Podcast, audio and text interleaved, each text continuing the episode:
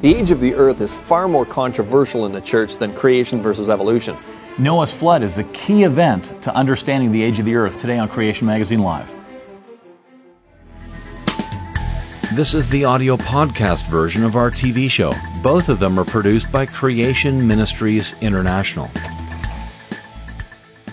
Welcome to Creation Magazine Live. My name is Calvin Smith. And I'm Richard Fangrad. And our topic this week is the age of the earth. Yes. And how important it is to understand this relationship between this controversial issue, the age of the earth, and the global flood of Noah as recorded in Genesis. Yeah.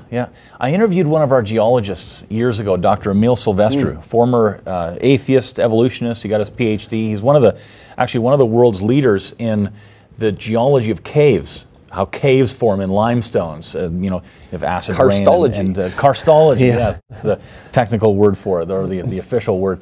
But he was an atheist. He got his Ph.D. as an evolutionist, as an atheist, and we did this interview for an article that's up on our website. And I asked him this question: what was the turning point in your thinking on the age of the earth? Because today he's obviously a young earth creationist. Yeah. And he said this: the geologist in me recognized very quickly that the key event in Genesis was Noah's flood, the ultimate geological event. If there really was a worldwide flood, then the vast majority of sediments and fossils that we see today could have been its outcome. And this made the idea of deep geological time, millions of years, usually associated with such sediments irrelevant. Wow. What a turnaround. So he understood the significance of the age of the earth and the global flood, the relationship between the two. Right. Yeah. Well, I think people might still be wondering, what's the connection here between geology, millions of years, the flood, all these kinds of things. But the idea of millions of years was made popular by reinterpreting the history in Genesis. I mean, up to about 200 years ago in the Western world, if you ask somebody, hey, look at all those rock layers, all those dead things in there, fossils. How'd that get here? They go, well, it says right here in Genesis that there was a global flood. Noah's flood. And, everything that wasn't on the ark, that wasn't preserved, would have been, destroyed in the deluge, right? All the water would have mixed up with all the sediments, all the biomass mixed together. What would you expect to find? Well, at the end of this event, there would have been, billions of dead things, right? Their fossil remains found in sedimentary, waterborne layers, and there would have been piles of it because it was a year-long event, et cetera, et cetera. But that started to get changed around, late 1700s. People like James Hutton started to say, no, maybe there's, these rock layers can be reinterpreted. What if Genesis isn't real? What if the Bible's not real is basically what he was saying. Yes. Then how would you explain all these rock layers? And so, of course, that got picked up by people like Charles Lyell, and he championed the concept of uniformitarianism. Forget the idea of a sudden, quick deposition of all this stuff. Yeah, let's ditch Noah's flood and get rid of the Bible and invent a new history. Yeah. Right. Yep. And so, to do that, of course, if you don't have a sudden, rapid event, one that was huge, you would have to have slow events that would build these things up. And actually, things like radioisotope dating or distant starlight, none of that was thought up back then. It was like volcanoes. Or valley erosion, or just the sediments themselves. These were arguments that long agers used to basically dethrone the concept of a global flood. Yeah, so that's why Noah's flood and the age of the earth is such an important link. Yeah, so if the flood didn't cover the whole world and it didn't lay down the world's sedimentary rock, then all those sediments must have been laid down over millions of years. That's right. So that's how all these things come together. On the other hand, if the flood did happen the way the Bible says it happened, then it is responsible for laying down the rock record and not the millions of years. Right. So that's the relationship between these two, and that's why it's such a key to understanding the whole issue of the age of the earth. Right. The flood is the crucial element in understanding this issue. Exactly. Now, what does the Bible say about the nature of the flood? Yes. Right? We're going to go to Genesis 7, 19 to 20. God's talking about the waters prevailing on the earth. He says, and the waters prevailed so mightily on the earth that all the high mountains under the whole heavens were covered.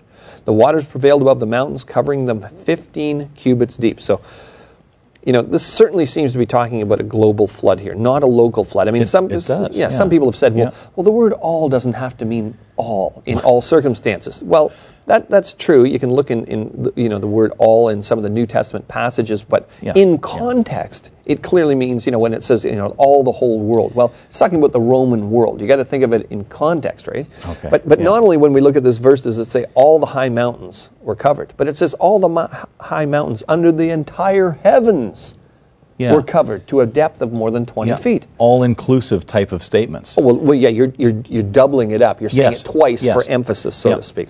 And then if, there's Christians that have bought into the notion of millions of years because it's a very popular notion. Right. And they're then forced to say that Noah's flood was a local event, that it wasn't global. Right. So if you have millions of years or you have a global flood to explain the sedimentary layers, you can't have both.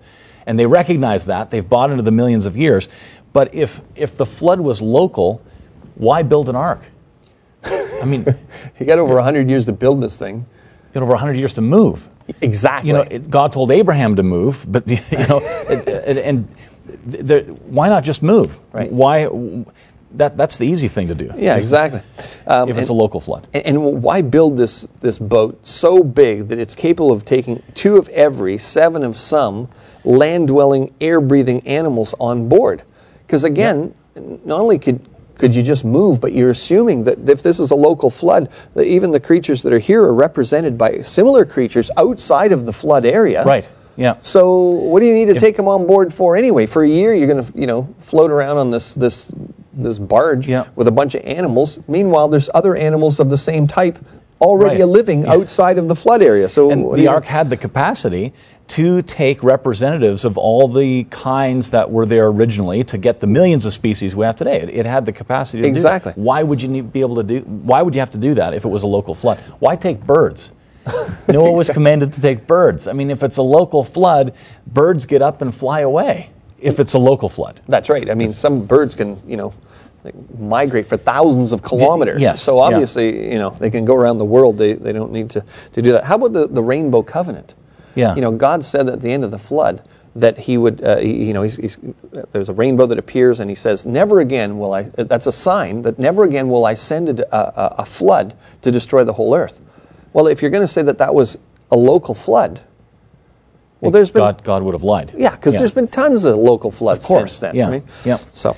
The main purpose of the flood was as a judgment on sin, of course. Right. And a local flood theory implies that the North American Aboriginals, the natives of Africa, the Scandinavians, the Chinese, etc., weren't judged, weren't affected by the flood. They escaped God's judgment on sin. Right. Those that were outside the area of wherever this local flood was, they wouldn't have got judged. They wouldn't have got judged. If so, what could Christ possibly have meant when he likened the coming judgment of all people to the judgment of all people at the time of Noah? Right, because it's going to be a global judgment. Yes. Again. Yeah. Scripture falls apart if the flood wasn't global. Yeah. And what about the duration of the flood? Everyone seems to know about the 40 days and 40 nights of rain, right? Yeah, and all that kind of stuff. But there was also 150 days, that's 5 months, that the water covered the earth. And then after that began retreating, right? We've got 2.5 months after that the tops of the mountains became visible. So that's like 7.5 months now. Right. So. And they're on the ark for a total of 371 days. I mean, it just screams global flood. It does. I mean, that doesn't sound... how can a local flood last that long? And you have all those other just logical inconsistencies, things that don't work. The text of Scripture... and all of the other things that are there, just logically, it was a global flood. Exactly. And a global flood would have laid down those sediments. Without an understanding of what a global flood would do to the earth, you'll never fully understand how science supports biblical creation. It really is that critical. It is. Yep. I mean, the flood enables us to properly understand things like canyon systems, like the Grand Canyon, for example, which is commonly used to promote millions of years. Mountains, extensive layers of basalt and sedimentary rock and the fossil record. Most evolutionists convinced that the fossil record proves evolution have never seriously considered the question, what would a global flood do? Yeah, I mean, if you just erase that and you don't think about it, then of course you're never going to recognize that what we see reflects what the flood did, because doesn't even enter into your mind. Right? And many Christians haven't thought of it, haven't really asked that question either. That's true. For example, a commenter on one of our previous shows said this: the fossil column. There's something that we there is something that we can observe now that proves evolution. It is the sequence of fossils. The fossil column is basically simple progressing to complex. It starts with just microbes on the very bottom layers, then shellfish and worms, etc. near the bottom layers. And going up the strata, we get the first invertebrates and then land invertebrates and the first vertebrates. Then going higher, we get the first land vertebrates and then the first mammals, then more advanced mammals, and near the top, we get apes and us. Combined fossil sites all over the world show this sequence. If evolution isn't true, what else could make it like that? How could your flood do that? There's evidence for evolution we can see now. It's the fossil sequence in the strata. Total proof of evolution and debunks creationism. The flood can't make a perfect family tree sequence like that just by chance. No way. And that's the perception most people have, right? That's what they were taught in school. You got this neat order progressing from simple to complex, and yes, you know, a flood would just mix things up. Yeah. Well, to respond to that, moving water has a tremendous ability to sort things by size, by shape, and by buoyancy. You can sort out the different grains and of sediment and so on, right, for example, to sort into different layers, and anything else that the floodwaters would sweep along. It's basically everything on the surface of the earth. Yeah. So what would a global flood do? Well, the first things buried, we would expect, if you asked that question, what would a global flood do? The first things that would be buried would be things at the bottom of the ocean. Right. Right. They're already there. Ocean bottom dwelling creatures, and then it would go up, the fish, and then amphibians, and then reptiles living near the wetlands and so on, and the lowlands, and then you'd go up to mammals eventually last. We would expect a general pattern to the fossil record. That would be expected if there was a global flood, but we would not expect a neat ordered sequence that so many people perceive the fossil record as. Right. But that's, I mean, what we'd expect from a flood is exactly what scientists find. And for more detail, you can go to creation.com, fossils, wrong place, to learn about that. By the way, 95% of the fossils we find are marine invertebrates. Right? Clams. Yeah. Basically, it's clams from bottom to top there. Yeah, there's this perception that the fossil record is all, you know, fish and dinosaurs and that kind of thing. Right. Now, note that most of the animals living before the flood would have just vanished. Right. There's this perception that, well, all of those animals were preserved as fossils. Right. No, the fossilization requires rapid burial and then other factors as well. Most of the animals would have just decomposed. Right. They just died. What is remarkable is the global evidence for rapid burial. That's what's remarkable. Yeah. That soft tissue is preserved. That's remarkable. In those cases, the organism must have been buried extremely quickly before that soft tissue had a chance to decompose. That's right. Look at these pictures. Here's some interesting fossils. A fossil octopus and a fossil jellyfish. You can see the artist's reconstruction there, too. How could these creatures have been preserved given the evolutionist's slow and gradual scenario? Right? Yeah, it doesn't. That soft tissue obviously would have decomposed, and you wouldn't see those fossils. You wouldn't be making those observations if it was laid down over millions of years. I mean, near where I live in Guelph, Ontario, down near the Niagara Escarpment, a place called Dundas. Yeah, went down there one time. You can go fossil hunting. I'm looking at 100 meters of the Niagara Escarpment exposed, right? And I come across this plaque, and it's an evolutionary interpretation of these strata. Of course. And it said that 100 meters got laid down in 50 million years. So I thought, okay, well, let's do the calculation. Do the math. How long would it take to lay down a centimeter of rock according to their calculations? Well, the calculation is 5,000 years. It's going to take 5,000 years to make that much rock if you go with the slow, steady deposition. Uniformitarianism. Right. Yeah. And so if you've got a jellyfish laying there, jellyfish even dead, it's got to be at least a centimeter thick. You think it's going to sit there for 5,000 years? Yeah. You know, so... obviously, it just doesn't work by what we're observing, right? The observations immediately say, no, that uniformitarian slow processes that Lyell proposed, it just doesn't work. The observations like these, like soft tissue preservation and so on, it just screams against the need for millions of years and for a global flood. There's powerful evidence there in what scientists are finding. We simply cannot explain the world around us by observing deposition and erosion rates today and pretending that they have always been the same. Exactly. That's not going to explain what scientists are seeing. I mean, we've shown this before, but here's some more problems. Here's some pictures of tree-like plants extending through multiple layers, polystrate fossils. Yeah. Again, you're not going to get a dead tree or plant standing upright as the rate of sedimentation comes in at 5,000 years per centimeter. Right. So huge problems for the evolutionary story great support for the flood. Yeah, without a global flood that accelerated geologic processes, the things we see today, like huge amounts of sedimentation, mountain building, massive erosion, continental drift, et cetera, probably would take millions of years. Those features probably would take millions of years at today's rates to form. Right. But a flood can accomplish those things very quickly. For example, plate tectonics. We did a show on this a couple of years ago, actually. If you want to have a look at that, it's creation.com/CML2-07, back in season 2. There's a lot of evidence that the continents have moved. Right. They've moved apart. There's the fit of the continents, and there's many other lines of evidence that indicate that. But if you just use the rates we see happening today, like the amount that the Atlantic Ocean is opening up and so on, it would take millions of years. Mm-hmm. But a flood can accomplish those things very, very quickly. And that's what that show is on. If you've got questions about that, have a look at that show. Yeah, actually, there's some big problems with the slow and gradual version of plate tectonics anyway. Yes. The show we did on this follows the research done by the world's leading plate tectonic modeler, geophysicist Dr. John Baumgartner. And his model, which has been duplicated by other researchers, verifies that plate tectonics can happen rapidly, not slowly. Right?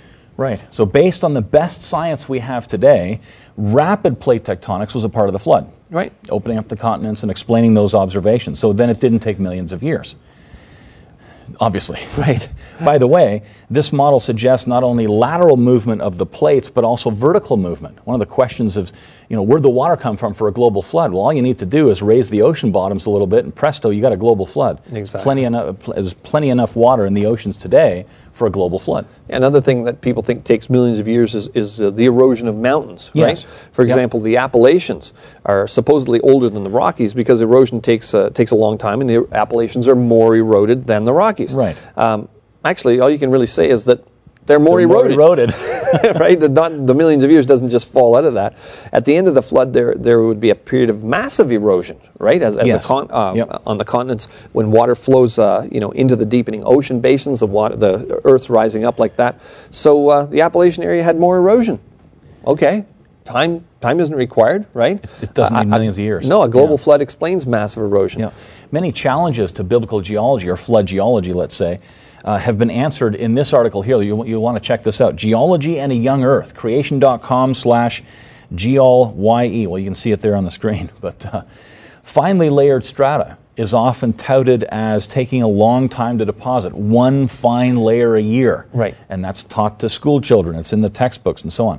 There's a great article on creation.com called Sedimentation Experiments, Nature Finally Catches Up. Yeah, Nature Magazine. Nature Magazine. And this is where researchers who published in Nature, and that Nature is probably the world's leading science magazine, that duplicated 10-year-old research, creationist research, it was 10 years old at the time, on sedimentation. The result?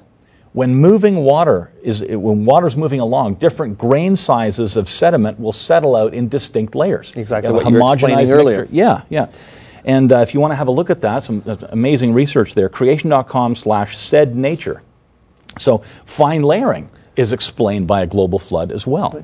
Living fossils, that's another evidence against millions of years. And we did a show on this just a couple of weeks ago, and you can see that at creation.com, CML4-05. 432 mammal species found in dinosaur-aged rock. Right? So there wasn't an age of dinosaurs. When we look at what was actually buried together, again, it supports the concept of a global flood. They're all buried at the same time. They all lived at the same time. And many of the fossils look identical to the animals that are living today. So what does that mean? No evolution, right? Yeah. So again, a global flood is a superior explanation for what scientists are finding in the rocks. Yeah. Another one, flood stories. There's another powerful evidence for a global flood is the stories from cultures around the world that are similar to the Genesis account. Many of the details are similar between the accounts. You can see a chart here comparing the different flood stories and see the similarities between all of them. Skeptics are sure that the Gilgamesh epic is the original and Moses copied the flood account. Here's just one thing, just one little thing to make a distinction. The Gilgamesh ark in the Gilgamesh epic is a 9-story cube. Naval engineers, anyways, for more information, go to creation.com/Gilgamesh to see the original account there and compare the two. We've got a ton of resources at creation.com. You can go to our web store there, and we'd like to encourage you to check out this called Biblical Geology, Properly Understanding the Rocks by Taz Walker, PhD in geology from our Australian office. And you can either get a DVD or you can get a digital download of this, Dr. Walker's Biblical Geology, and it really helped you to understand what we've been talking about here. Now, we're going to go to some feedback. I often get feedback from people, either because of our videos or some of our articles, etc. And this one's called Black Sea Flood Mistake. And this is a fellow from Ontario, Canada. And actually, Dr. Walker responds to him, but I'll read his initial comments here. Why could not this Black Sea flood been a part of the biblical global flood?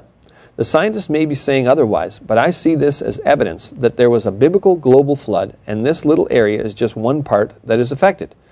To dismiss that aspect by you, I think, is wrong. Hopefully, other sites will be found around the globe, and that in turn will give more proof of the biblical account. Thank you. That's the account. So the Black Sea, if you, in case you haven't heard of this, it was in the news years ago. This is very old feedback from in the 90s, and there was some layers of sedimentary rock there, and some geologists thought, hey, this is the flood of Noah. This is the itty bitty little flood that was found, in the Black Sea area and so on. Yeah. But it's kind of like you can't see the forest for the trees. Right. All of the sedimentary rock in that area is from, we would say, or maybe not all of it, but the great majority of it, the vast majority, is from the flood. There's all around the world. The flood was a global flood, as we've just spent the last half hour talking about. Yeah, and it's not just that one area that has sedimentary layers. It's the planet. Everything we see, everywhere you go, you find fossils in sedimentary layers. Yeah, everywhere. I mean, and it's deposited. There's different thicknesses, right? Like we're here in kind of southern Ontario in Canada recording these shows, and there's a couple 100 feet of sedimentary rock beneath the studio here, and then if we go further north, you get to the Canadian Shield where the sedimentary rock goes to zero. Yep. You're right on the, and we would understand that to be the day 3 created rocks. Like that's the foundation. The foundational rocks that God would have created on day 3. But there's no flood deposited rocks there. Right. You go to the Middle East, on the other hand, and there's not just feet, but miles of flood deposited sedimentary rocks containing oil. Right. And all kinds of other stuff there. So basically what's happening with Christians is they... the flood of Noah always tries to get naturalized, just like everything else in the Bible, by many people, that's right? Part of it. Because when people hear flood stories, cultures all over the world having flood stories, they have to explain it somehow. Well, there was this event that happened and stuff, but it couldn't have been the biblical event. So we're just going to say this is how that biblical story got started. It was just a little one. And then what happens is sometimes Christians are watching, TV shows or whatever, and they go, oh, okay, and they buy into that as evidence that the Bible's true somehow. But the whole point of the show was to show you how the Bible wasn't true, so why should Christians buy into these naturalistic explanations, right? Yeah. Again, it's kind of like you can't see the forest for the trees. Yes, that was part of the global flood, and so is everything else. Right. But there's so much more information. This show is called Creation Magazine Live.